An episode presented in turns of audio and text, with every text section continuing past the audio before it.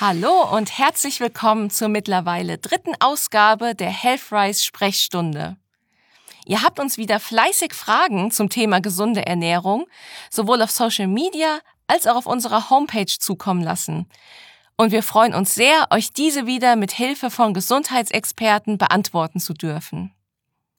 Die Themen der heutigen Ausgabe sind Darmgesundheit und Probiotika, die gesundheitlichen Vorteile des Intervallfastens sowie die Bedeutung unseres Stoffwechsels und wie wir diesen ankurbeln können. Falls ihr neu dabei seid, empfehlen wir euch noch in unsere vorherigen beiden Ausgaben hineinzuhören und diesen Channel natürlich zu abonnieren, um keine Folge mehr zu verpassen. Bleibt noch unbedingt bis zum Ende dran dann erklären wir euch, wie ihr mit eurer Frage zukünftig ein Teil der Sprechstunde werden könnt und wann die nächste Ausgabe erscheint. Aber jetzt wünschen wir euch erstmal viel Spaß mit den folgenden Interviews. Für das erste Thema hatte ich Frau Piron Neef im Interview. Sie ist Allgemein- und Naturheilmedizinerin und mit ihr habe ich mich über das Thema Darmgesundheit unterhalten. Welche Bedeutung hat überhaupt unser Darm für unsere Gesundheit und unser Wohlbefinden? Und durch welche Symptome erkennt man eigentlich eine gestörte Darmflora und was sind die Ursachen dahinter? Wir haben uns natürlich auch darüber unterhalten, wie man mit seiner Ernährung die Darmflora positiv beeinflussen kann und welchen Sinn es eigentlich macht, zusätzlich probiotische Mittel zu sich zu nehmen. Also wirklich ein super spannendes Thema, was ganz eng verknüpft ist mit gesunder Ernährung. Und ja, einige spannende Fakten dabei und ich wünsche euch jetzt viel Spaß mit dem Interview. So, und jetzt kommen wir zu dem Thema Darmgesundheit. Hierzu habe ich Frau Pirot-Neef im Interview. Hallo, Frau Pirot-Neef, schön, dass Sie bei der Sprechstunde mitmachen. Hallo, Frau Marianne. Ja, herzlichen Dank für die Einladung. Sehr gerne. Ja, und Frau Pironev ist Ärztin im Bereich der Allgemeinmedizin, aber auch im Bereich von Naturheilverfahren. Und einer ihrer Schwerpunkte ist eben die Darmgesundheit, über die wir heute auch sprechen werden. Und das ist auch wirklich ein spannendes Thema, ähm, dem ja auch immer größere Aufmerksamkeit gewidmet wird, finde ich. In letzter Zeit ähm, erkennt man immer mehr die Wichtigkeit des Darms und auch dazu haben uns einige Fragen unserer Community erreicht. Dazu stelle ich Ihnen erstmal die allgemeine Frage, welche Bedeutung hat denn überhaupt unser Darm für unsere Gesundheit und unser Wohlbefinden? Der Darm und die Darmgesundheit, Sie haben es gerade schon gesagt, ist ein Riesenthema und gerät auch immer mehr in den Fokus, auch der Wissenschaft und der Forschung, was ich persönlich unheimlich wichtig und spannend finde. Ich finde, der Darm ist das Zentrum eigentlich dafür. Wenn wir, wenn wir uns so überlegen, das, das kennen wir ja alle, man hat einen Magen-Darm-Infekt, man hat was Falsches gegessen. Ja, oft hat man Verstopfung auf Reisen, man hat nervös ja. Durchfall. Also auch all diese Kleinigkeiten und nicht als Erkrankung zu bezeichnende Beschwerden, die legen einen ja schon völlig lahm. Ja, da ja. geht einem als ganzer Mensch schlecht. Ich finde, das ist immer so ein Zustand. Ich bezeichne das ganz gerne in der Sprechstunde als unplugged. Ja, Decker gezogen, da geht gar nichts mehr. Also unser Energieniveau liegt da schon erstmal lahm bei solchen banalen Befindlichkeitsstörungen im Verdauungstrakt. Mhm. Und darüber hinaus spielt der Darm natürlich eine zentrale Rolle in vielen, wenn nicht fast allen Bereichen der Gesundheit. Es geht ja schon damit damit los, wenn wir uns überlegen, wie unser Körper funktioniert, wie er Baustoffe und Energie herbekommt, haben wir die Möglichkeit zu atmen. Ja, da bekommen wir Sauerstoff her. Ja. Der Rest, den bekommen wir einfach durch unsere Ernährung. Und wenn diese Ernährung nicht richtig verdaut wird, nicht richtig aufgenommen wird oder die falschen Bestandteile vorhanden sind, dann haben wir gar keine Chance, einen gesunden Körper und letztendlich gesunden Geist überhaupt aufrechtzuerhalten, zu bauen. Wir kommen ja nicht irgendwann auf die Welt und sind der, der wir sind, sondern unsere Körperprozesse, unsere Zellen unterlaufen ja ständigen Umbaumaßnahmen.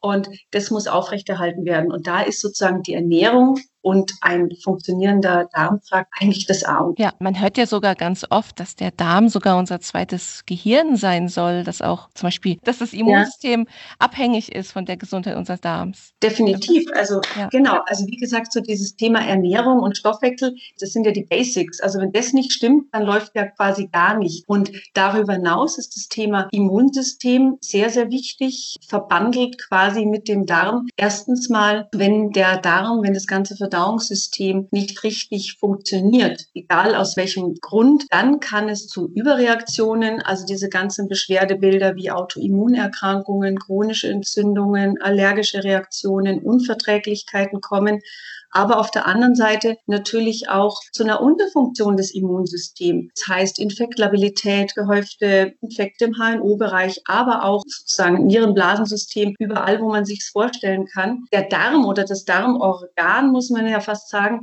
da sitzen 80 Prozent unserer Immunzellen.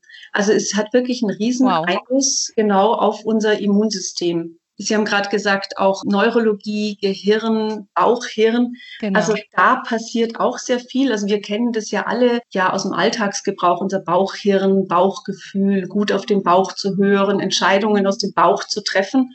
Und da gibt es eben Hinweise zunehmend mehr, dass da mehr dran ist als nur die gute alte Redewendung. Also das erste ist ja mal, dass so dieses Wohlbefinden, also die Darmzellen, beziehungsweise eigentlich ist es viel mehr das Mikrobiom, also die Darmbakterien, die in uns leben, die da die große Rolle spielen. Mhm. Wenn ein Essen nicht nur gut geschmeckt hat, sondern auch von den Inhaltsstoffen das Richtige war für uns, kommt sozusagen direkt die Rückmeldung, uns geht's gut. Und das merken wir gar nicht, ja oder mal mehr, mal weniger. Oder diese Rückmeldung kommt direkt ans Gehirn und wird dort auch abgespeichert. Umgekehrt auch, wenn uns was nicht gut verträglich ist, uns nicht gut tut, merkt man das auch. Also das ist so mal die banalste Verbindung, aber es gibt da in letzter Zeit sehr, sehr viel Forschungen, Studien, noch wenig klinische natürlich, aber sehr viel experimentelle Forschung, die einfach nachgewiesen hat, dass die Darmbakterien wirklich direkt auch mit unseren Nervenzellen kommunizieren, ich finde es faszinierend. Auf der anderen Seite, dem einen oder anderen mag es auch so ein bisschen gruseln. Ja, das ist schon so Science-Fiction-mäßig, dass so ein riesen Bakterienorganismus eigentlich in uns lebt, ja, für uns, mit uns arbeitet und auch mit unserem Gehirn kommuniziert. Und dieser Kommunikation spielt natürlich die Darmflora und die Darmgesundheit eine riesige Rolle, auch bei Depressionen, depressiven Verstimmungen,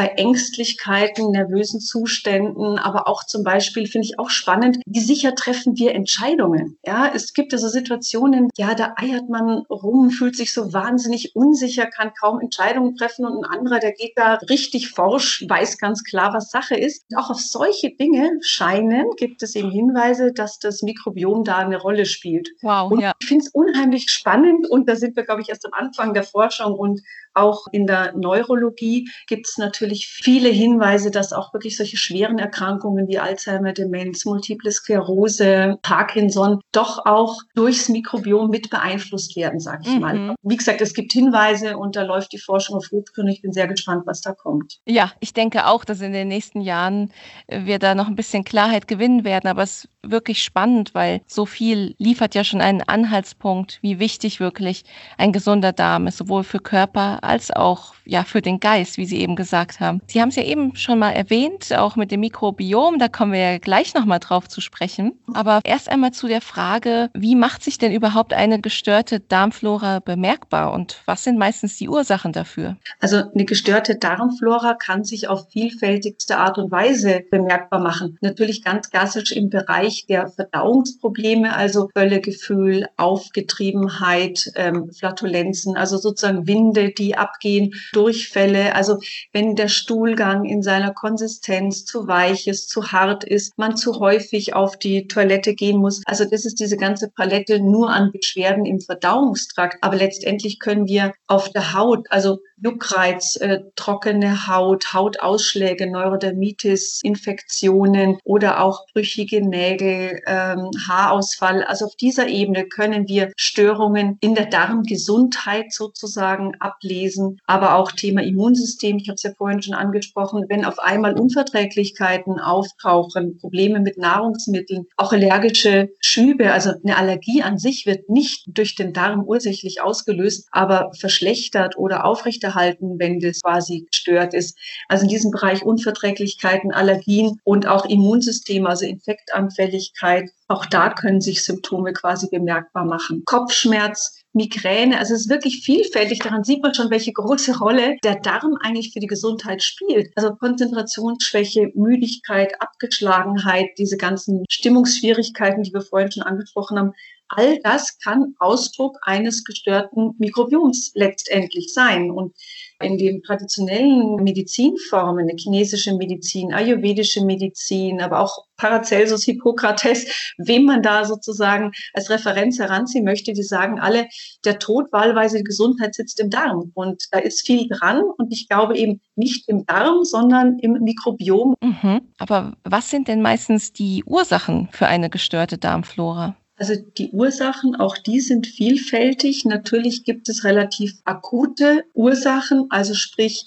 Antibiotikagabe, vielleicht auch bei einer größeren Operation, viele Medikamente, viel Stressbelastung durch eine schwere Erkrankung, chronisch entzündliche Darmerkrankungen, infektiöse Erkrankungen. All das kann sozusagen im Laufe des Lebens die Darmflora durcheinander bringen vor allem unsere industrielle Ernährung definitiv Gift für den Darm und für die Darmflora.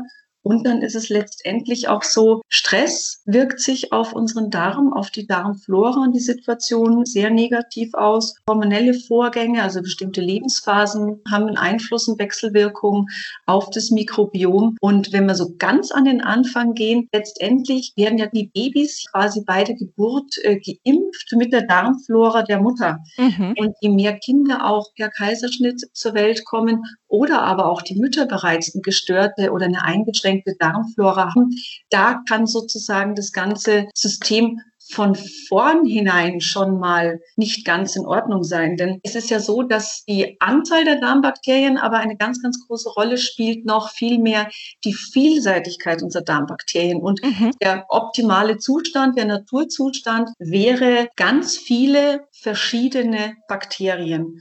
Und da merkt man schon im Laufe des Lebens, also normale gesunde Babys sozusagen kommen mit einer großen, man nennt es Diversität von Darmbakterien auf die Welt. Im Laufe des Lebens verschwinden die. Also es sind tatsächlich auch Alterungsprozesse mm. und dann eben Erkrankungen, Antibiotika und so weiter und so fort, falsche mhm. Ernährung, die einem da zunehmend das Chaos machen.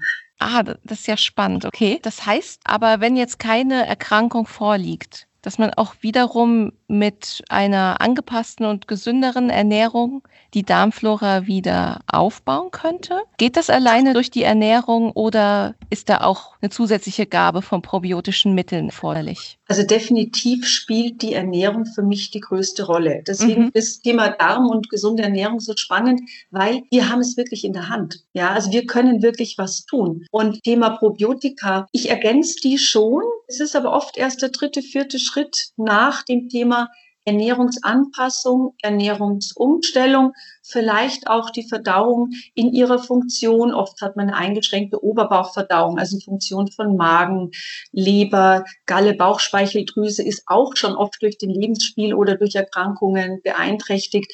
Also das sind die ersten Schritte, bevor ich dann sogar Probiotika gebe. Was anderes ist es, wenn ich jetzt nie Probleme mit dem Verdauungstrakt hatte und dann bekomme ich ein, zwei Antibiotika hintereinander und merke, äh, da ist was, dann kann ich mal relativ gezielt nur mit Probiotika arbeiten. Aber ansonsten wäre mein Weg immer primär über die Ernährung. Mhm. Und wie würde diese konkret aussehen für eine gesunde Darmflora oder ist es auch bei jedem Menschen individuell? Also gesunde oder passende Ernährung ist tatsächlich was, was hoch individuelles. Ja, mhm. also es ist immer sehr, sehr gut an, was das für ein Mensch ist, was der sonst vielleicht noch für Schwierigkeiten, Erkrankungen, Veranlagungen hat. Aber trotzdem gibt es natürlich bestimmte Dinge, die jedem Darm mehr oder weniger gut tun. Und es sind definitiv möglichst natürliche, naturbelassene Lebensmittel. Also jede Art von, von Fertigessen und von industrieller Kost schadet nachweislich dem Mikrobiom. Es gibt interessante Untersuchungen, Tierversuche auch, die mit industrieller Kost quasi ernährt werden, wie sich da das Mikrobiom verändert. Also ohne Antibiotikagabe, ohne irgendwelche Erkrankungen. Also natürliches Essen mit viel Obst, mit noch viel mehr Gemüse, ausgewogene natürlich Vollkorngetreide, also hochwertige Kohlehydrate, mhm. gesunde Fette, Fleisch in Maßen. Also das sind so diese üblichen Empfehlungen. Aber eigentlich muss man sehr individuell schauen, braucht der Mensch vielleicht auch vorübergehend eine Schonkost? Ja, mhm. oder wenn es darum geht, dass man bakterielle Fehlbesiedelungen hat, kann es auch vorübergehend sein, dass man das ein oder andere Lebensmittel erstmal reduzieren muss. Man kann quasi die die wichtigen oder die gesunden Bakterien auch anfüttern. Ja, mhm. anfüttern mit A sogenannten Präbiotika, aber dann eben auch mit den passenden Lebensmitteln. Also, dass man auch in Phasen vorgeht, zum Beispiel den Verdauungstrakt erstmal zu schonen, ihn auch langsam an gesunde Lebensmittel zu gewöhnen. Denn ich erlebe das auch, die Leute eben hören vielleicht so einen Podcast, lesen irgendwas und denken sich so, und ab morgen gibt's Frischkorn, Müsli und mittags den Riesensalat und abends die Rohkostplatte. Und die stehen dann nach zwei, drei Wochen auf der Matte und es geht ihnen gar nicht gut. Und sagen, ich ernähre mich doch jetzt so gesund. Also auch eine Umstellung hin zu einer ballaststoffreichen, in Anführungsstrichen, gesunden Ernährung muss vorsichtig erfolgen und mhm. in kleinen Schritten und ist auch nicht unbedingt für jeden Menschen, Schrägstrich Patienten geeignet. Ja, Genau, man hört es ja auch immer wieder. Klar, man hat vorzugsweise die Bakterien in seinem Darm, ja, die gerne äh, das essen, was man so alltäglich zu sich mhm. nimmt und dass diese mhm. dann auch das immer wieder aufs Neue verlangen und dass wenn man dann auf einmal die Salat oder ähm, Rohkost zu sich nimmt, dass es dann eben zu diesen Problemen kommen kann. Das heißt, es muss da auch erstmal zu einem Umschwung kommen, dass sich die richtigen Bakterien langsam nachbilden, oder? Definitiv. Also zu sagen, erstmal vielleicht schonen oder manche, also ein zu viel natürlich definitiv erstmal wegnehmen, mhm. aber mit dem Guten auch vorsichtig reingehen und eben man muss vielleicht erstmal die Verdauung und die Verdauungssäfte sozusagen unterstützen, zum Beispiel mit Bitterstoffen oder mit bestimmten pflanzlichen Stoffen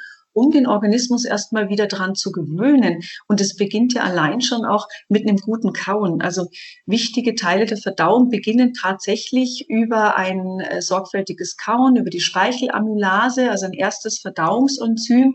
Meistens essen wir viel zu hektisch oder nebenbei und da kommt schon die Hälfte unverdaut im Magen an, obwohl wir oben schon viel hätten leisten können. Mhm. Also eigentlich ist es so, man kann mit vielen Kleinigkeiten wirklich so viel erreichen und es wird so unterschätzt jetzt im Alltag. Und das fasziniert mich daran eben auch. Genau. Und wenn man sozusagen dann ein bisschen an der Ernährung bastelt, Schritt für Schritt vorgeht und schaut, was tut gut, welche Bakterien gehören in Anführungsstrichen angefüttert, wie vertrage ich das gut. Und dann kann man noch, bevor man Probiotika gibt, vielleicht auch, ich sage das immer, Vitamine für den Darm. Also auch die Darmzellen sind oft geschädigt. Wir haben ja, wenn Sie sich vorstellen, der Darm als Schlauch, haben wir erst die Darmzellen, dann ist da oben drüber eine Schleimschicht, die Darmwand nochmal schützt auch vor Eindringlingen. Und dann sind wir eigentlich erst im Darminneren, wo wir vom Mikrobiom sprechen und wo dann diese ganzen Verdauungsvorgänge oder Stoffwechselvorgänge, muss man eher sagen, stattfinden. Und wenn ich jetzt einen Patienten vor mir habe, wo diese Darmbarriere gestört ist, durch auch wieder unterschiedlichste Gründe, dann muss ich auch die Darmzellen sozusagen in ihrer Regeneration erstmal mit bestimmten Mikronährstoffen, Vitaminen unterstützen und dann auch wieder spezielle Bakterien, denn die Bakterien, die machen ja zum Beispiel Nährstoffe wirklich für die Darmzellen. Die machen wichtige Stoffe, das sind Schleimbildner, die diesen Schutzschichtschleim quasi mhm. immer wieder nachbilden. Also auch da müssen wir wieder die Bakterien unterstützen. Also das ist ein sehr vielschichtiges Prozedere. Wie kann man das feststellen, ob die eigene Schutzbarriere gestört ist? Also es gibt ja diese Stuhluntersuchungen, diese mikrobiologischen, wo einerseits die Darmflora, also die Bakterienvielfalt äh, untersucht wird. Mhm. Aber ich lasse da auch immer andere Parameter, also Entzündungsparameter der Darmschleimhaut, Abwehrzellen. Da gibt es sozusagen eine kleine Handvoll Laborwerte, die darauf hinweisen, ob da Entzündungen vorliegen, ob diese Darmbarriere gestört ist. Mhm. Diese Untersuchungen sind manchmal auch in der Kritik, was heißt, es ist nur eine Momentaufnahme. Man kann ja diese Bakterien und die Bakterienvielfalt innerhalb weniger Stunden ändert die sich ja tatsächlich, wenn wir viel von dem einen oder anderen äh, Nahrungsmittelbaustein zu uns nehmen. Mhm. So ist die Kritik ein Stück weit gerechtfertigt, aber letztendlich, glaube ich, lassen sich Tendenzen erkennen. Und ich mache es so, wenn ich wirklich eine gründliche Anamnese und Untersuchung meiner Patienten mache, ich schaue mir nie nur den Darm und die Ernährung an. Ich schaue ja, liegt da im Asthma vor? Hat jemand schon immer mit Neurodermitis zu tun? Sind viele Infekte im HNO-Bereich? Und wenn ich mir den Menschen so in seiner Ganzheit anschaue, habe ich schon wahnsinnig viele Hinweise und kann mir denken, okay, da ist eine Überreaktion oder da scheinen auf einmal Stoffe ins Blut zu kommen. Der Mensch hat ja nie auf Lebensmittel ABC reagiert. Was ist denn da los? Das spricht dann eben dafür, dass vielleicht die Barriere gestört ist. Also man kann durch einen gründlichen Umgang mit dem Patienten schon sehr, sehr viel herausfinden. Und dann gibt es, wie gesagt, noch diese Stuhluntersuchungen, die ich aber nicht unbedingt immer beim ersten Mal gleich mache. Mhm. Okay, das würde jetzt eigentlich auch schon zu der nächsten Frage führen, die man auch oft hört und uns auch selbst erreicht hat, und zwar, ob man eben probiotische Mittel einfach so auf Verdacht einnehmen kann, ohne dass da Gefahren drohen, oder sollte man vorher immer erstmal durch einen Test bestimmen, wie die Bakterienzusammensetzung im eigenen Darm ist? Das sind zwei verschiedene Sachen. Es kann zum Beispiel, wenn ich sage, ich habe jetzt ein Antibiotikum genommen und ich weiß, ich habe einen empfindlichen Magen-Darm-Trakt, ich neige dazu, dann danach Probleme zu haben, Durchfälle, dann kann ich relativ blind ein geeignetes Probiotikum, die gibt es in der Apotheke, da gibt es ein paar, die sind speziell für diese Indikation angedacht nehmen. Oder ich habe äh, Reisediarrhoe sozusagen, also infektiöse Magen-Darm-Probleme im Urlaub oder wenn in der Schule, im Kindergarten, im Büro irgendwas rumgeht. Da mhm. gibt es auch Präparate, oft Hefepräparate, Darmbakterienpräparate, die man dann quasi blind mal einnehmen kann. Mhm. Vorsicht ist natürlich geboten, bei Immunsupprimierten, also auch bei Krebspatienten, bei Leuten mit einem, äh, mit einem problematischen Immunsystem, da wird von lebenden Probiotika-Eimen wirklich abgeraten, mhm. weil die sich sozusagen ja unkontrolliert vermehren können, also als Vorsichtsmaßnahme. Und Ansonsten ist es so, wenn wir jetzt ein chronisches Geschehen haben, also wenn es heißt, ich will was für meine Darmgesundheit tun, ich will das wieder auf Vordermann bringen, dann sollte man entweder so eine Untersuchung machen oder wie gesagt eingebettet in dieses Ganze, so wie ich es geschildert habe, zu sagen, welche Beschwerden sind da, wo gibt es Schwächen im überhaupt eben in der, in der Gesundheit, nicht nur in der Verdauung und dann an der Ernährung drehen mit pflanzlichen Medikamenten und dann mit Probiotika unterstützen. Mhm. Und gibt es da irgendwelche qualitativen Unterschiede? Weil es gibt ja mittlerweile so viele ähm, Produkte auf dem Markt.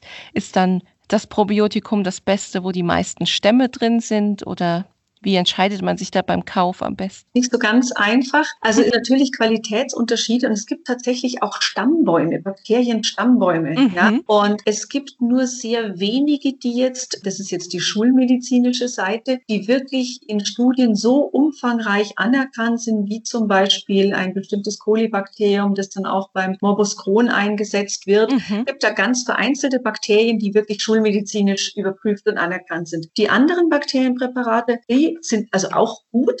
Aber da gibt es Qualitätsunterschiede und das eine ist natürlich, wie Sie schon sagen, wie viele Bakterien habe ich denn in dem einen Präparat drinnen? Mhm. Und da denken sich auch, auch das ist ein bisschen billiger. Und wenn man dann auf die Zahlen schaut, merkt man, okay, da ist auch nur die Hälfte drin. Das ist mal das eine.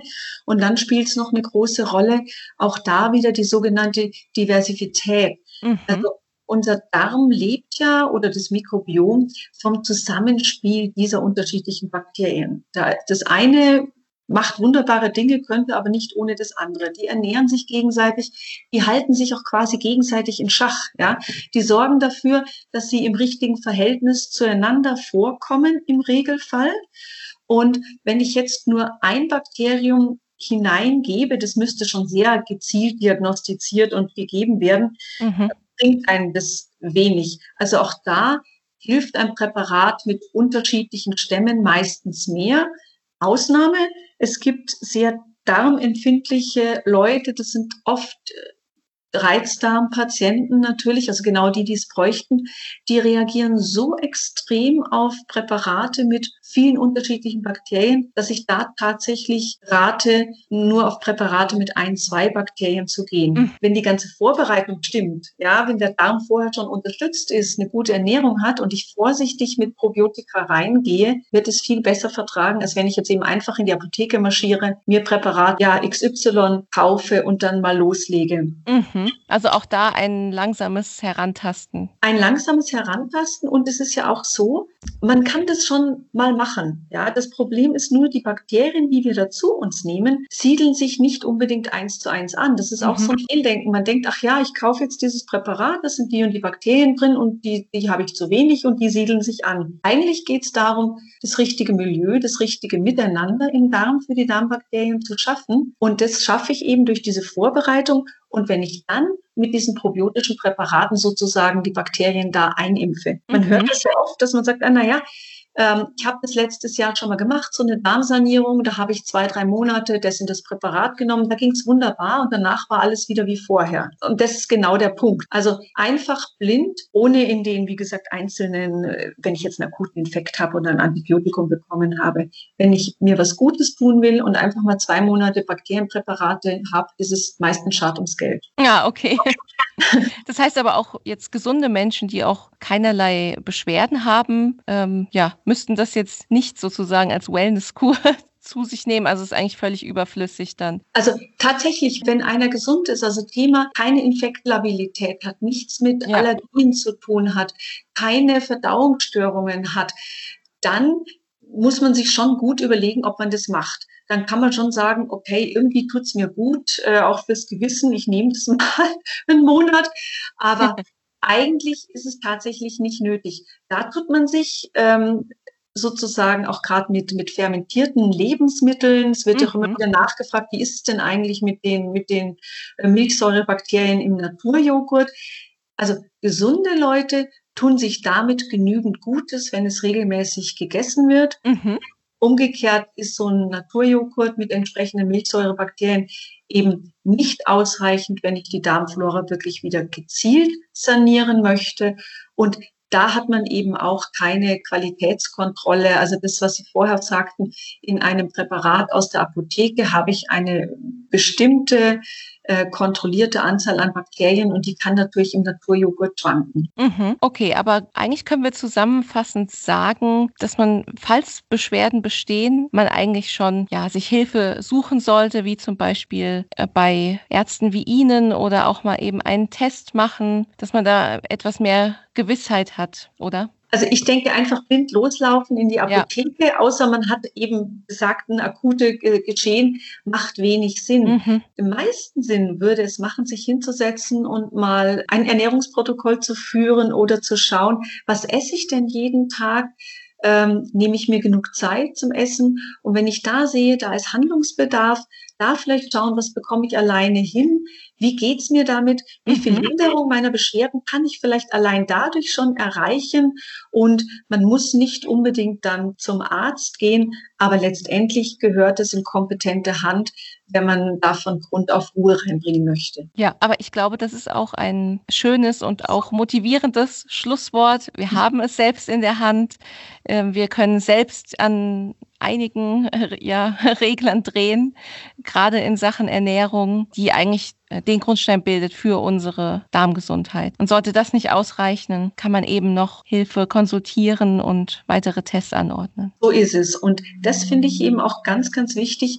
Wir haben es selber in der Hand. Wir können für unsere Gesundheit wahnsinnig viel tun. Ja. Durch Ernährung, natürlich auch durch äh, Sport, durch Bewegung, durch mhm. Stressmanagement. Mhm. Auch das alles mhm. spielt eine große Rolle und hat unmittelbare Wirkungen aufs Darmsystem. Bei oh Sport oh ja. zum Beispiel, wenn die ihren Ausdauersport steigern, ändert sich wirklich auch das Mikrobiom und bestimmte Bakterien werden vermehrt oder siedeln sich vermehrt an, die äh, kurzkettige Fettsäuren vermehrt produzieren mhm. und den Energiestoffwechsel unterstützen. Also unheimlich spannend. Also von so die Klassiker gesunde Ernährung, ausreichend Bewegung und genügend Schlafen, ein glückliches Leben und dann kommt man gesund durch selbiges. Man denkt ja meistens, ach, das sind so Floskeln und man hört es immer wieder, aber da liegt nun mal die Wahrheit so darin und ja, Nee, ist wirklich, wirklich super spannendes Thema, ja, worüber man noch so viel reden könnte. Aber ich danke Ihnen erstmal, Frau Pironev, dass Sie uns da ein bisschen Licht ins Dunkel gebracht haben in Sachen Darmgesundheit. Und ich denke, für viele unserer Hörer waren da jetzt einige Ansatzpunkte dabei, wo man selbst nochmal nachschauen kann und bestimmt auch Motivation, etwas zu ändern, sei es die Ernährung oder die Bewegung. Und ja, vielen Dank, dass Sie Teil der Sprechstunde waren. Ja, sehr gerne, Frau Mariano, gerne wieder. Und wie gesagt, das ist ein Thema, das mir echt am Herzen liegt und ja, ja das merkt einfach, man. einfach loslegen, umsetzen und herzlichen Dank, Frau Mariano, nochmal. Danke Ihnen. Machen Sie es gut. Tschüss. Ja, tschüss. Und jetzt kommen wir vom Thema Darmgesundheit zu dem Trendthema Intervallfasten. Darüber habe ich mich mit Dr. Thomas Winter unterhalten. Er ist Facharzt für Allgemeinmedizin mit dem Schwerpunkt Ernährungsmedizin und wendet bei sich selber auch das Intervallfasten an und konnte bei sich und mit seinen Patienten schon große Erfolge durch das Intervallfasten verbuchen. Mit ihm habe ich darüber gesprochen, warum diese Fastenart überhaupt so gesund ist und welche genauen Effekte sie auf den menschlichen Körper hat. Des Weiteren haben wir über die verschiedenen Varianten gesprochen, für wen welche Variante geeignet ist und ob man in den Essensphasen eigentlich so viel essen kann, wie man will oder nicht. Ja, auch da lauern wieder einige interessante Fakten, die für einige von euch wahrscheinlich relevant sind. Und ich wünsche euch jetzt viel Spaß mit dem folgenden Interview und vielleicht ist ja das Intervallfasten auch für euch eine geeignete Methode der Ernährung. Viel Spaß!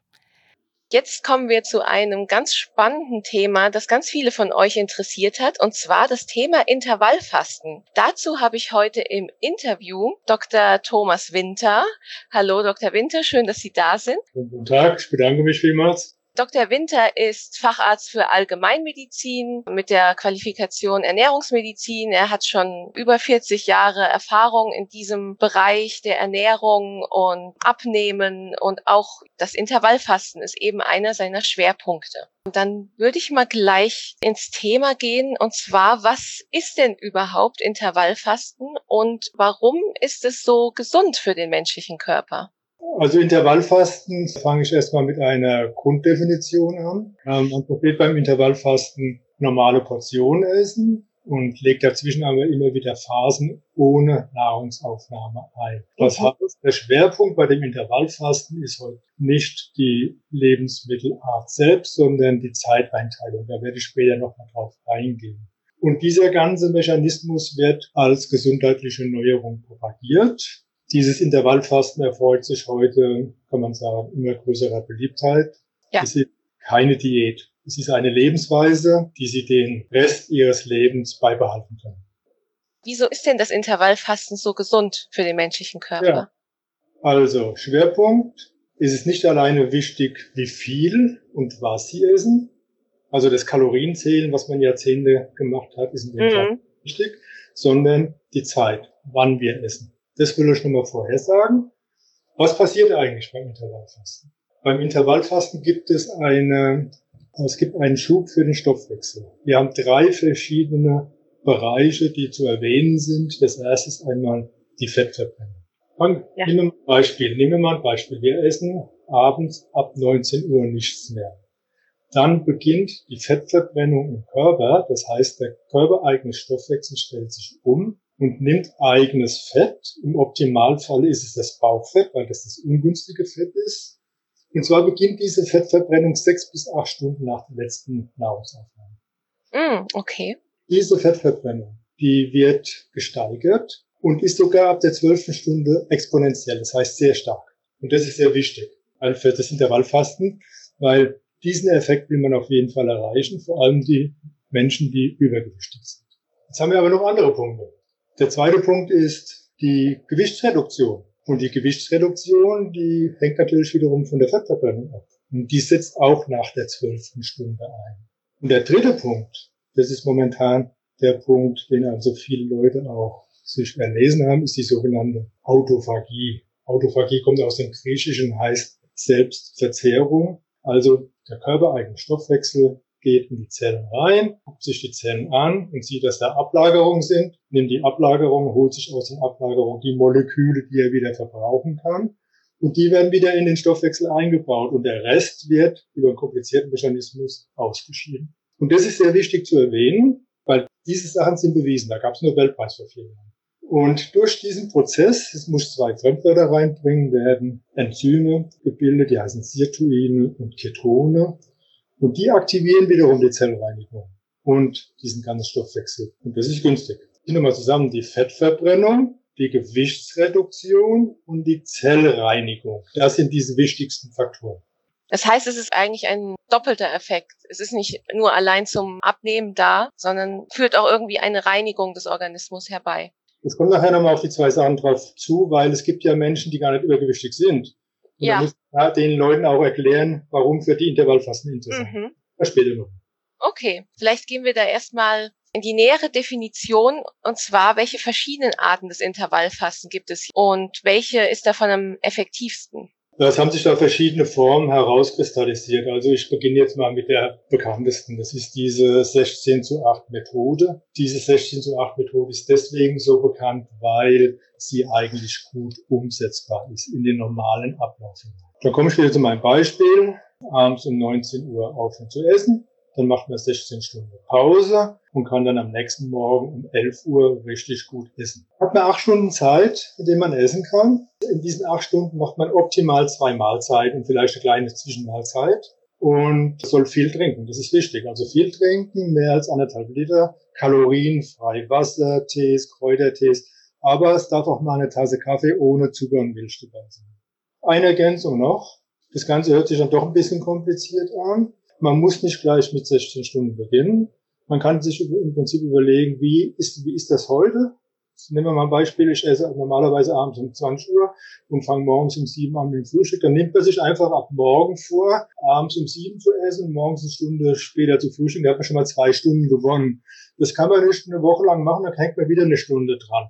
Und da äh, merkt man das eigentlich gar nicht, bis man irgendwann mal auf 16 Stunden kommt. Und damit das Ganze auch gut abläuft, nimmt man natürlich die Zeitspanne des Schlafens. Da schläft dann genau. nochmal sieben, acht Stunden, hat man den 16 Stunden schon mal acht Stunden und kann dann vier Stunden davor hängen oder vier Stunden danach und vier Stunden danach, dann ist man bei 16 Stunden. Kann man sagen, dass eine Variante effektiver ist, ob man jetzt das Frühstück weglässt oder das Abendessen oder kommt das auf selbe hinaus? Das hängt dann davon ab, äh, warum wir es machen, das sage ich nachher nochmal. Ihnen recht ist, komme ich zu der zweiten Methode erst sogenannte 5 zu 2 Methode. Ja. Die ist weniger populär, aber wird auch, wird auch gemacht und ist aber interessant für Menschen, die einen unterschiedlichen Arbeitsrhythmus haben. Also für mhm. Schichtarbeiter. Die Schichtarbeiter können schlecht in diesen 16 zu 8 regelmäßig einsteigen, weil die ja nachts arbeiten. Die müssen ja was essen. Und da hat dieses 5 zu 2 Modell hat den Vorteil, man kann fünf Tage normal essen. Das heißt, in der Zeit, wenn man dann arbeitet, und kann zwei Tage dann reduziert essen. Also jetzt muss ich doch mal den Begriff Kalorien reinbringen. Man geht ungefähr auf 800 Kalorien pro Tag in den zwei Tagen. Das heißt im Prinzip nichts anderes. Man isst Gemüse, Salat und zum Beispiel weißes Fleisch ohne Kohlenhydrate. Und dann hat man schon ungefähr diese Spanne mit 800 Kilokalorien. Und diese zwei Tage soll man aber nicht hintereinander machen, sondern verteilt. Das ist für Schichtarbeiter interessant oder für Menschen, die einfach so ein Modell lieber möchten. Die dritte Alternative, die erwähne ich nur ganz kurz, das ist jeden zweiten Tag Fasten. Das dann auch mit 800 Kalorien oder? Das wird definiert, also ich bin jetzt kein Freund davon, aber das wird mit 500 Kalorien definiert. Mhm. Okay. Also schon recht wenig. Das heißt, es gibt verschiedene Methoden. Man kann gucken, was passt am besten in den eigenen Lebensrhythmus. Da können wir jetzt nochmal auf die 16 zu 8 Methode zurückkommen. Ob es da Unterschiede gibt, ob man Frühstück oder Abendessen weglässt. Sie können sich einteilen, wie Sie wollen. Also vielleicht gehen wir doch nochmal auf die Wissenschaft ein. Man kam auf dieses Intervallfasten durch wissenschaftliche Untersuchungen, vor allem in Amerika, in der Harvard-Universität. Da hat man an Tieren, also an Mäusen experimentiert. Da gibt es einen interessanten Versuch, der unheimlich stark äh, publik gemacht der Öffentlichkeit durchkam. Das ist der Versuch, man hat zwei Gruppen an Mäusen, Mäusen. Die kamen aus den beiden aus dem gleichen Stamm hat der einen Gruppe eine Mahlzeit zurechtgestellt und der anderen Gruppe genau die gleiche Mahlzeit. Also inhaltlich das gleiche, die Menge die gleiche. Die erste ja. Konnte diese Lebensmittel auf 24 Stunden essen, wie sie wollte. Die anderen haben die gleiche Menge alles auf 8 Stunden bekommen. Und jetzt war auf einmal die Sensation, die erste Gruppe ist krank geworden, die zweite Gruppe blieb gesund. Das ist ja im Prinzip der Beweis im Tierversuch, dass man auf eine bestimmte Zeit alles reintun kann. Und deswegen jetzt auf Ihre Frage nochmal eingehen. Man kann diese Einteilung der acht Stunden kann man individuell sehen. Frühstück beginnen. Wenn man äh, nicht abnehmen will, kann man sogar dann drei Stunden später eine richtige Mahlzeit wieder essen, abends nochmal. Wenn man äh, abnehmen will, dann sollte man sich auf das einstellen, was ich vorhin gesagt habe. Ja, und eine Sache, die auch ganz viele Leute interessiert, ist in der Essensphase. Kann man denn da essen, was man möchte und so viel man möchte? Oder kommt es auf die Gesamtkalorienbilanz des Tages an? Oder macht es wirklich einen Unterschied, wenn dieselbe Kalorienanzahl nur in einem bestimmten Zeitfenster zu sich genommen wird? Also wenn Sie in den acht Stunden die Lebensmittel vollwertig aussuchen, können Sie so viel essen, wie Sie wollen. Müssen okay. aber die Kohlenhydrate reduzieren. Ne? Ja. Und am besten auf zwei Mahlzeiten. Aber man kann sich satt essen. Das ist nicht wie früher, dass man dann hungern muss. Und dazwischen kann man vielleicht mal äh, eine Hand, so nach drei, vier Stunden eine Handvoll Nüsse oder einen Apfel essen, damit man so ein bisschen das Hungergefühl wegbekommt. Wenn man viel mhm. Flüssigkeit zuführt, gibt es eine Magendehnung. Und die Magendehnung, die sagt dem Gehirn wiederum, ich bin gesättigt. Mhm. Äh, ist auch ein Trick. Ja, man kann das alles mit einbauen. Aber Ihre Frage ist so zu beantworten, berücksichtigt man diese Lebensmittel, die guten, dann kann man so viel essen, wie man will. Aber es ist jetzt wahrscheinlich nicht zielführend für eine Abnahme, wenn man Intervallfasten macht, aber innerhalb der acht Stunden jetzt nur Fastfood zu sich nimmt, oder? Ja, wenn man das Fastfood zu sich nimmt, dann hat man wiederum diese Vermüllung der Zellen und da hat man diesen Nachteil. Also das will ich nicht, also man sollte schon bei dieser Einstellung zum Intervallfasten auch eine Einstellung zu den gesunden Lebensmitteln bekommen. Sie haben es ja bereits erwähnt, es ist keine Diät, es kann eine Art der Lebensführung sein, aber man könnte es auch nur für eine bestimmte Zeit mal nehmen, als eine Art Kur, oder? Also man kann es äh, Intervallfasten machen, wie man will. Man kann heute Intervallfasten morgen auch und übermorgen Pause machen. Man kann das immer machen, man kann das auch kurmäßig machen. Das ist jedem selbst überlassen. Das Intervallfasten kommt hier, kommt ja letzten Endes aus der Geschichte, aus der Prähistorie und aus den Beobachtungen bei diesen äh, Naturvölkern. Die haben nicht immer was zu essen gehabt. Mhm. Mussten auf die Jagd gehen und mussten sich was besorgen, haben in der Zeit Hunger gehabt und dann haben sie sich in den Magen vollgeschlagen. Die Untersuchungen der Überbleibsel der Knochen und der Zähne und das Ganze bei den Naturvölkern haben ergeben, dass die gesünder leben. Und das ist dieser Prozess mit dieser Autophagie und den erleben wir eigentlich nie weil wir heutzutage 24 Stunden lang Angebot haben. Wir sitzen mhm. mit der Salzstange vom Fernseher, dann gehen wir ins Bett und das erste morgens ist ein Kaffee. Wir erleben nie die zwölf Stunden. Und dafür ist das Intervallfasten also sehr gut geeignet, dass man sich darüber Gedanken macht und man muss das nicht immer machen. Ich habe zum mhm. Beispiel jetzt heute nicht Intervall gefastet, aber ich mache das in der Woche mindestens äh, vier Tage, dass ich das dann morgens rausschiebe. Es müssen auch keine 16 Stunden sein. Ich überlege mir nur, wann sind zwölf Stunden und wenn ich dann zwei Stunden überschritten habe, dann bin ich schon glücklich, weil ich weiß, da habe ich schon was für mich erreicht. Und gibt es Personengruppen, für die das Intervallfasten eher nicht zu empfehlen ist? Ich will gerade noch mal erzählen, dann kann ich das andere besser erklären, für was es gut ist. Ja. Wir haben ja durch diese zwei Begriffe, die ich vorhin gesagt habe, mit den Sirtuinen, mit den Ketonen, haben wir Stoffe, die die Entzündung hemmen können. Mhm. Die Stoffe werden ja durch den Fettabbau und durch das Intervallfasten erzeugt. Und diese Entzündung, die haben wir zum Beispiel in, den, in der rheumatischen Arthritis, also Gelenkentzündung, oder auch bei chronischen Entzündungen, bei Autoimmunerkrankungen wie Hashimoto. Und diese Sachen, die werden gebessert, weil die durch diese Stoffe runtergefahren werden. Manches, manchmal verschwinden diese Erkrankungen auch. Dann gibt es einen wichtigen Stoff, der die Darmflora aufbaut. Und das Ganze hat zur Folge, dass dann Stoffwechselerkrankungen, wie zum Beispiel der Diabetes, Bluthochdruck, Harnsäure, Bluthochdruck ist jetzt eine kardiovaskuläre Erkrankung. Da gehört auch die koronare Herzkrankheit oder die vaskuläre Erkrankung, diese Arteriosklerose. Diese Sachen werden dadurch besser. Und das ist halt wichtig. Mhm. Also auf keinen Fall empfehle ich das Intervallfasten für schwangere Frauen, Frauen, die stillen. Da gibt es zu wenige Studien bis jetzt. Auf jeden Fall kann man sagen, dass magersüchtige Personen nicht fasten dürfen. Ja, und äh, auch möchte ich erwähnen, die Menschen, es gibt einige wenige Menschen, die haben sehr niedrigen Blutdruck, sollten das auf keinen Fall alleine machen, weil da kann auch mal ein Kreislaufkollaps entstehen. Mhm. Jetzt gibt es eine ganze Menge Stoffwechselerkrankungen. Diese Leute, die gehören unter ärztliche Kontrolle. Wie zum Beispiel der Diabetes mellitus 2, den können wir damit sehr gut behandeln mit Intervallfasten. Die Harnsäure hatte ich eben schon mal erwähnt oder auch der Bluthochdruck, wenn er Übergewicht bedingt ist. Und Menschen mit Angststörungen natürlich auch. Aber man kann auch noch dazu sagen, mittlerweile gibt es neue Untersuchungen, die auch Patienten, die an Krebs erkrankt sind, für die Intervallfasten sehr interessant ist, vor allem unter Chemotherapie. Nur bitte nicht alleine. Das muss unter Kontrolle von Leuten sein, die sich mit Intervallfasten auskennen. Und gibt es gesunde Menschen, die jetzt das Intervallfasten ausprobieren? Gibt es da irgendwelche Nebenwirkungen oder unangenehmen äh, Begleiterscheinungen, die vielleicht auch gerade am Anfang eintreten können? Äh, es wird im Prinzip gut vertragen. Manche hören auf, weil sie vielleicht eine Unterzuckerung bekommen, da irgendwas verkehrt machen oder ein Hungergefühl, mit dem sie nicht umgehen können. Aber mhm. es wird im Prinzip gut vertragen. Aber es, man muss jetzt bei dem Intervallfasten, ich bin ein sehr großer Freund, sage ich mir wieder, aber die Kritik liegt auch da, durch diesen Hype in den Medien wird es einfach übernommen und da wird gesagt, im Vergleich zu längeren Fastenkuren oder Crash-Diäten hätte Intervallfasten eben den Vorteil, dass es keinen Jojo-Effekt macht, Stoffwechsel verbessert und Fett abbaut. Da muss ich Folgendes dazu sagen. Im Prinzip stimmt das, aber es ist ja nicht garantiert. Man muss Folgendes beachten. Woher will man eigentlich wissen, dass durch die Umstellung zum Intervallfasten die erzeugte Gewichtsreduktion durch den Abbau von Körperfett stattfindet. Denn der Jojo-Effekt entsteht, entsteht ja, wenn der Stoffwechsel an die leckeren Eiweiße der Muskulatur geht. Mhm. Und das kann beim Intervallfasten auch passieren, wenn wir nämlich uns nicht mit den Lebensmitteln beschäftigen. Die Lebensmittel der, der, Muskulatur, die braucht zum Beispiel Eiweiß.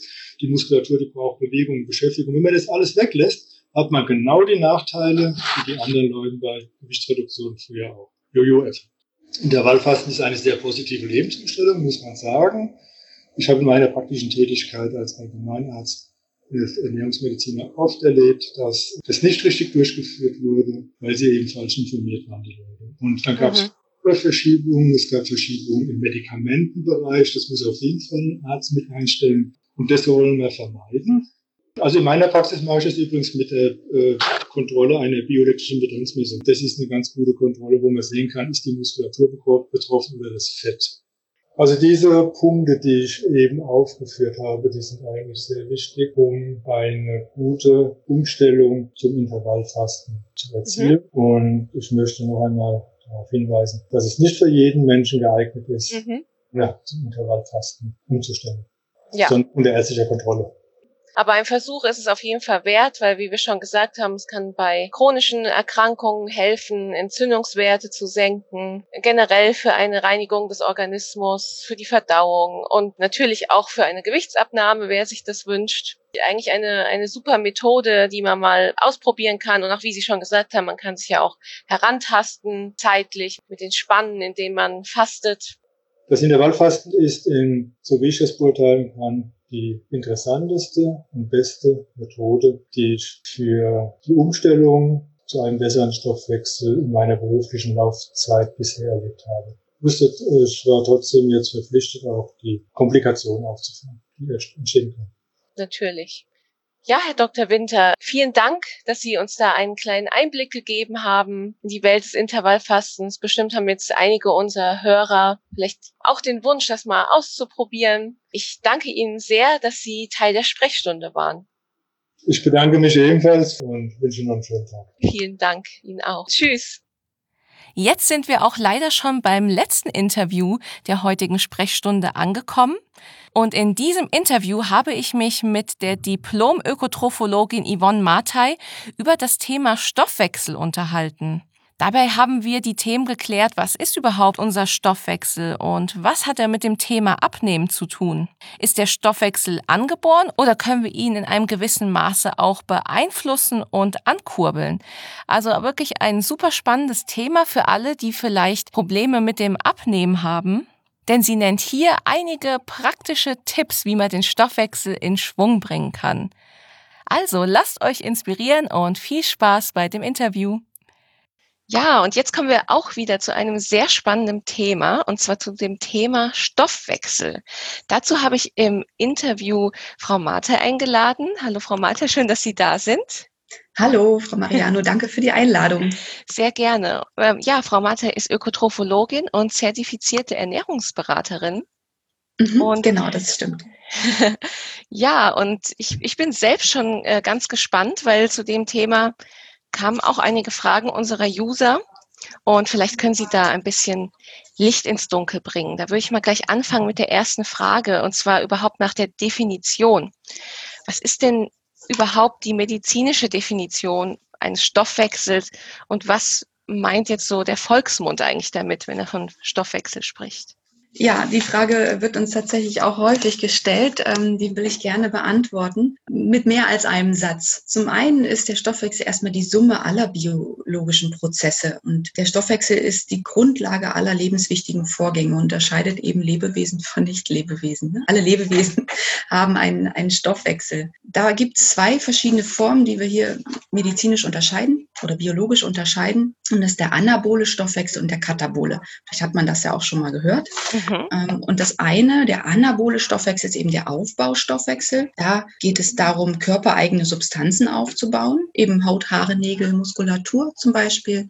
Und der katabole Stoffwechsel, das ist der abbauende. Und idealerweise halten die sich das Gleichgewicht. Ne? was mhm. wir aufbauen und was wir abbauen. Und beim Abbauen geht es um die Energiegewinnung. Wir bauen also durch Dinge, die wir gegessen haben, bauen wir Energie auf oder machen Energie. Und dazu, glaube ich, kommen wir gleich nochmal vielleicht im genaueren. Mhm. Aber das sind erstmal die großen Unterscheidungsformen und dass wir unbedingt Stoffe brauchen. In dem Fall ist es jetzt Essen und Trinken für unsere Energiegewinnung. Und wir brauchen gewisse Stoffe, die wir essen und trinken für den Aufbau unserer körpereigenen Substanzen. Mhm. Und im Volksmund erleben wir natürlich den Stoffwechsel häufig mit dem Thema des Abnehmens, vielleicht auch des Zunehmens, dass man meint, man hat eben vielleicht einen sehr schnellen Stoffwechsel. Man sagt auch, man ist ein guter Futterverwerter. Ähm, und es gibt auch Personen, die ähm, das Gefühl haben, ich bleibe jetzt im Moment mal beim Gefühl, ähm, dass er eben verlangsamt ist, dass es irgendwie genau. nicht so schnell läuft, äh, dass man sich eben träge fühlt. Und das ist tatsächlich auch so, das kann man auch nachweisen, nur nicht in einer sehr einfachen Form, denn jeder Mensch hat einen sehr individuellen Stoffwechsel. Mhm. Also es gibt sozusagen gar nicht den Stoffwechsel, es gibt natürlich meinen Stoffwechsel, aber der beinhaltet eben den Leberstoffwechsel, ähm, die Schilddrüsenwerte, wie Eiweiß oder Nahrung, Zucker im Körper verstoffwechselt wird ja, wie gut das meine Organe, mein Darm einfach auch können. Und das ist die Summe dessen. Mhm. Und da können wir natürlich nicht reingucken. Ja. Erstmal nicht. Was wir aber können, wir können natürlich durch Bluttests, also die Auswertung von Bluttests, aber auch gezielter Fragestellung schon herausfinden, was genau soll sich denn verändern wo merkst du das? Wo sind vielleicht auch Schmerzen? Und wo soll es beweglicher werden, freier werden, lockerer werden? Wo soll es vielleicht mehr Energie geben im Sinne von, ich habe mehr Kraft? Oder ich bin wacher.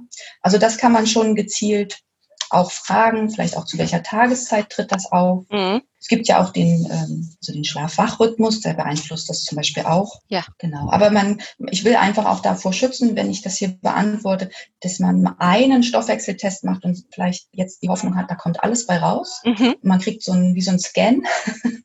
ähm, Soweit sind wir noch nicht in der Medizin. Also es ist schon wichtig, da ein paar mehr Informationen auch zu geben und sich einfach gut zu beobachten. Mhm. Und ist der Stoffwechsel denn etwas Angeborenes? Und in welchem Maße kann man ihn überhaupt beeinflussen? von außen? Ja, in der Tat ist der Stoffwechsel angeboren, äh, unter anderem.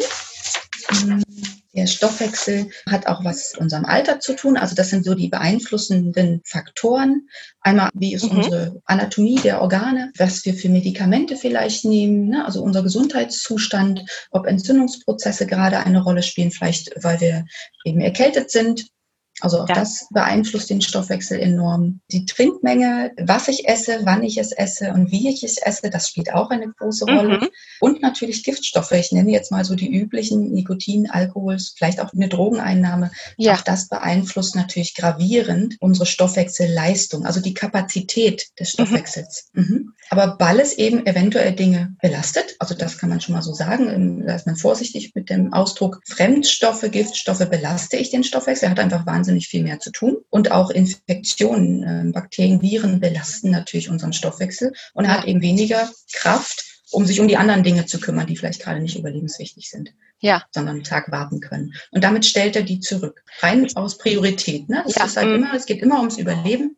Das heißt, es ist ein bisschen zweigeteilt. Zum einen, zu einem gewissen Maße ist es angeboren, weil es auch durch unsere mhm. Anatomie bestimmt ist, aber auch äußere Faktoren spielen eine Rolle.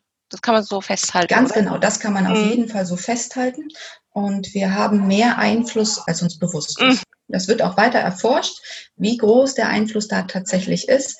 Es gibt dann noch einen Begriff, der über die Genetik hinausgeht, und das ist der Begriff der Epigenetik. Mhm. Das würde heute vielleicht zu weit führen, aber wir werden immer mehr, erkennen immer mehr Chancen, wie wir unseren jetzigen Stoffwechsel beeinflussen können. Mhm. Und was genau hat denn unser Stoffwechsel mit dem Thema Abnehmen zu tun? Das ist ja auch für viele ein großes Thema. Ja, ja, absolut. Zum einen kann ich da wiederholen, dass es ja hier auch ums Essen und Trinken geht, denn ja. Umweltbedingungen, dazu gehört das Essen und Trinken, aber auch Schlaf, unsere Bewegung natürlich dazu. Die sind ganz mhm. maßgeblich für die Aktivität und Funktion unseres Stoffwechsels. Und die finden wir natürlich als Säulen in der Ernährungsberatung auch genauso wieder. Schlafe ich gut, schlafe ich ausreichend, dann habe ich eben auch einen guten Reparaturstoffwechsel, Wachstumsprozesse in der Nacht. Mhm. Bin auch erholter, habe eben mehr Energie zur Verfügung für den Morgen. Ja, also der Energiestoffwechsel, vielleicht kann ich dazu auch nochmal sagen, dass wir das, was wir essen und trinken in der Summe und das, was wir eben täglich verbrauchen, über unseren Grundumsatz und das, was wir uns täglich bewegen oder vielleicht auch nicht bewegen. Ja.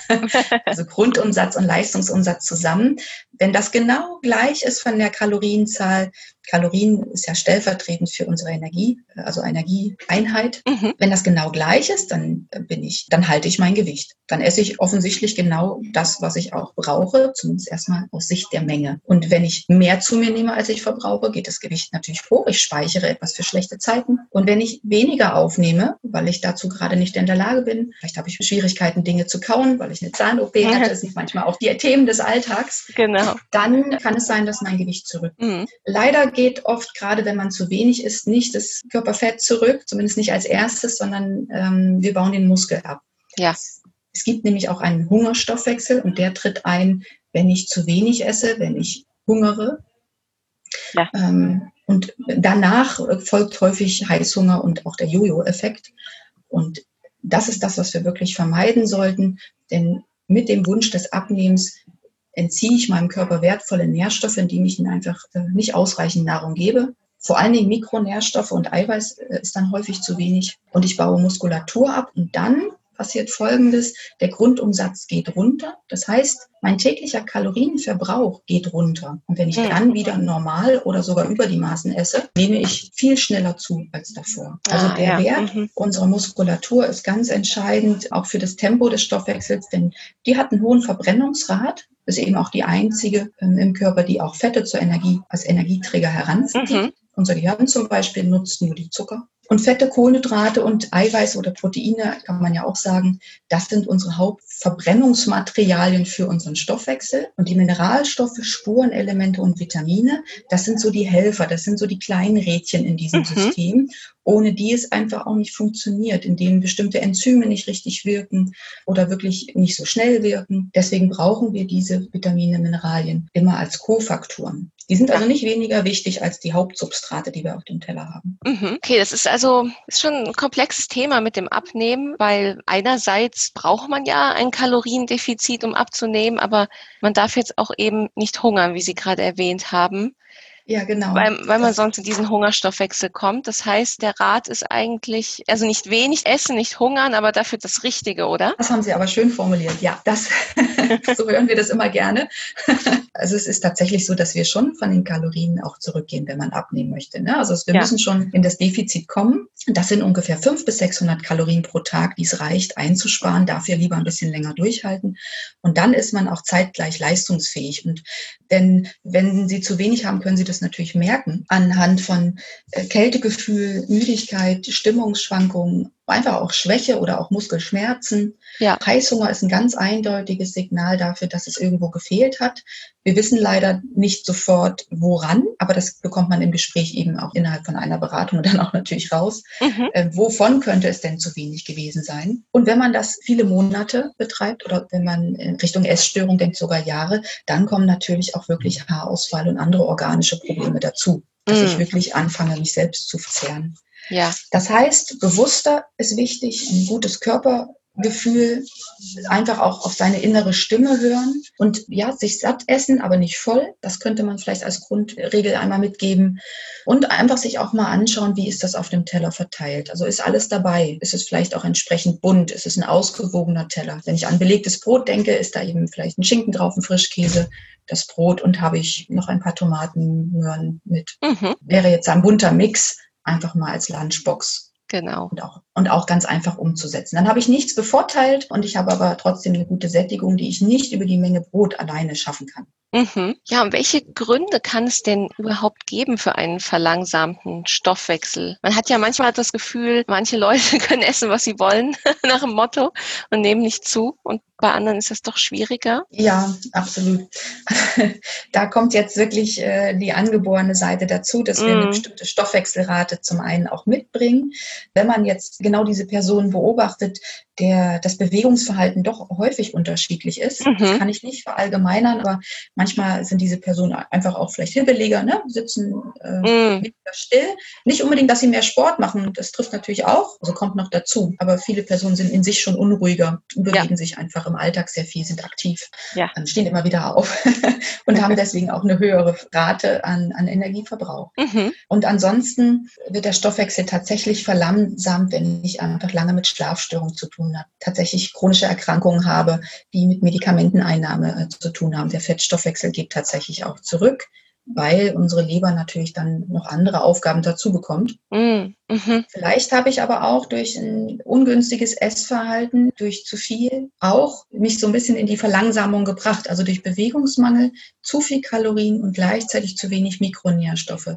Mhm. Das ist so der selbstgewählte Weg der Trägheit. Ah. Kann man aber wieder rauskommen. Also man hat immer die Chance, es ist nie zu spät, egal mhm. in welchem Alter, das wieder zu aktivieren. Man braucht nur ein bisschen Geduld, weil wir ja wirklich etwas in Materie umsetzen. Ja. Man muss das wieder trainieren. Man muss auch den Darm wieder trainieren. Wenn ich auf einmal anders esse, müssen wir diese Prozesse in Gang bringen und eben auch, ja, Stück für Stück werden die dann auch wieder schneller und effektiver. Dann kann der Körper das wieder, könnte mhm. man sagen. Mhm. Er muss es einfach nochmal neu lernen. Dauert auf jeden Fall mindestens acht Wochen ja. bis mhm. zu eineinhalb Jahre, dass man da richtig eine Stabilität auch erreicht, dass man sagt, mhm. wenn ich jetzt mal weniger esse oder wenn ich jetzt auch mal mehr esse im Urlaub, dann bleibt das trotzdem stabil gleich. Mhm. Passiert nicht sofort was. Okay, also man kann sich wieder eine äh, gesunde Basis erarbeiten. Das man kann ja sich eine gesunde Basis erarbeiten, genau. Ja, das ist ja auch, glaube ich, motivierend auch für viele zu hören, dass es nie zu spät ist und man immer was verändern kann. Da gibt es ja immer, denke ich, einige, einige Regler, an denen man schrauben kann. Richtig, und, ja, und er spricht ja auch für unsere Anpassungsfähigkeit, dass man Verständnis dafür hat, wieso ist das denn jetzt so? Ja. Wieso ist das bei mir so? Vielleicht auch nochmal zurückblickt,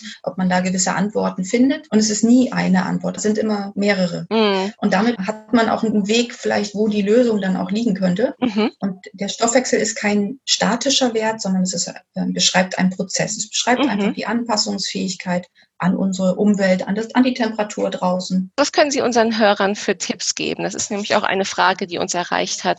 Wie kann man denn den eigenen Stoffwechsel aktiv ankurbeln? Kann man eine ganze Menge machen. Da können wir wirklich äh, Hoffnung schöpfen. Okay. Und das sind auch als Tipp jedenfalls erstmal ganz leichte Tipps.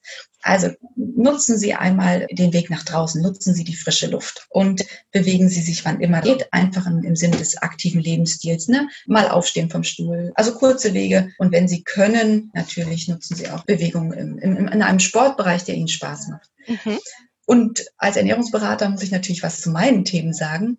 Ähm, das Wichtigste und die halbe Miete haben Sie schon, wenn Sie ausreichend trinken. Ideal ist natürlich Wasser, weil Wasser mhm. am besten äh, die Stoffwechselvorgänge unterstützt. Es hilft einfach Nährstoffe hineinzubringen und Giftstoffe, Stoffwechselendprodukte, die einfach anfallen, auch wieder raus. Also eine gewisse Grundreinigung. Mhm. Das ist halt ein ideales Transportmittel Deswegen ausreichend trinken und im besten Fall auch etwas über den Tag verteilt, nicht alles auf einmal. Mhm, das ist gut zu wissen. Da hat man wirklich schon die halbe Miete und versuchen Sie, das hören Sie sicherlich auch nicht zum ersten Mal, versuchen Sie kalorienfrei zu trinken, sodass es wirklich ein Durchfischer ja. ist und die Energie ins Essen zu packen dann haben sie da mehr, mehr Freiheiten. Mhm, okay. Es hilft auch, seine Portionen mal anzuschauen und eben mal zu spüren, wann bin ich satt, wann passt noch was, aber eigentlich bin ich jetzt schon satt. Es ist unheimlich hilfreich, gründlich zu kauen, also wirklich gut zu kauen, denn da kommen Enzyme in den Speichel dazu, die die Nahrung tatsächlich teilweise schon im Mund aufnehmen. Damit bekomme ich auch schneller Energie, also ich habe mhm. sie schneller zur Verfügung und ich schaffe damit trotzdem die Belastung im Magen-Darm-Trakt gering zu halten, als wenn da ganz große Brocken quasi unten ankommen und nachher ganz schwer liegen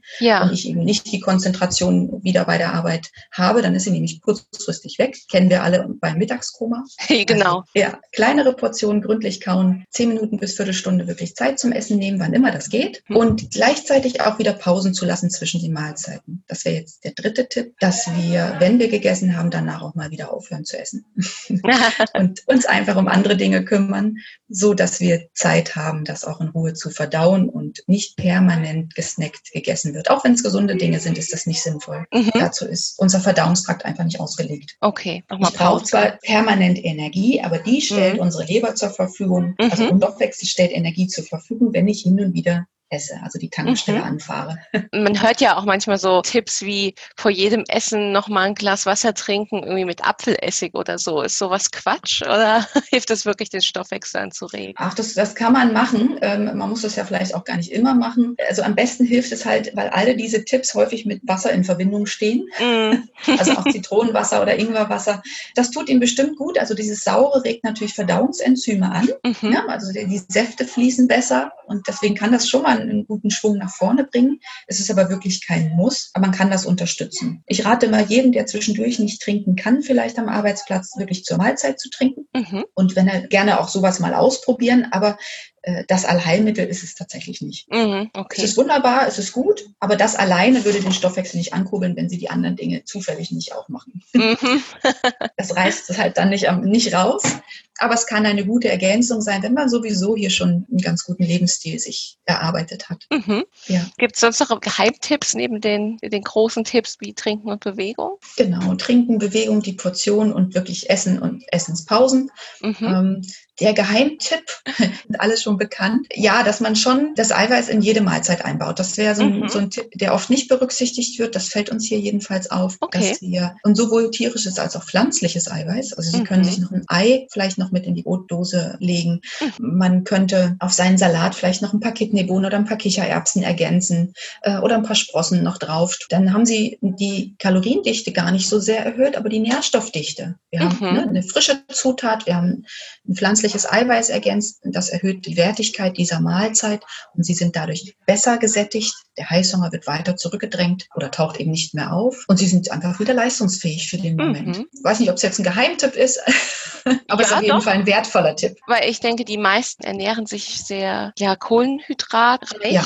und ich denke, Eiweiß wird da oft vernachlässigt. Von daher ist es genau. schon guter Tipp. Ja, und das Eiweiß verlangsamt eben den Anstieg des Blutzuckers. Also wenn mhm. ich kohlenhydratreich esse mit Nudeln, mhm. Brot, Reis, dann geht das sehr schnell in, in den Blutzucker natürlich ja. und dann in die Zelle. Das ist ja das, was uns dann Energie gibt, wenn es in mhm. der Zelle ist. In der Muskelzelle, in der Nervenzelle. Da brauchen ja. wir sie ja. Wir wollen ja nicht nur den Blutzucker hoch haben. Das ist ja nur der Transportweg. Ja. Und wenn das zu schnell passiert, dann habe ich da sozusagen ein Tsunami, also eine große Welle Zucker, habe richtig viel gerade zu tun. Mhm. Aber der fällt eben auch schnell wieder in den Keller und ich fühle mich wieder müde und schlapp. Hm. Und, und dann kommt auch der Heißhunger meistens. Und dann kommt auch wieder der Heißhunger, der direkt ja. Nachschub verlangt. Mhm. Und durch die Kombination mit Käse, mit Quark, mit Joghurt oder eben die Hülsenfrüchte, die ich eben angesprochen habe. Mhm. Oder vielleicht ein bisschen Lachs noch zum Gemüse. Das ist, kann, kann ganz, ganz vielseitig sein. Mhm. Wenn die, das Gemüse die Basis ist, dann habe ich schon mal die Möglichkeit, gut satt zu sein. Und der Rest der Nährstoffe kommt dazu.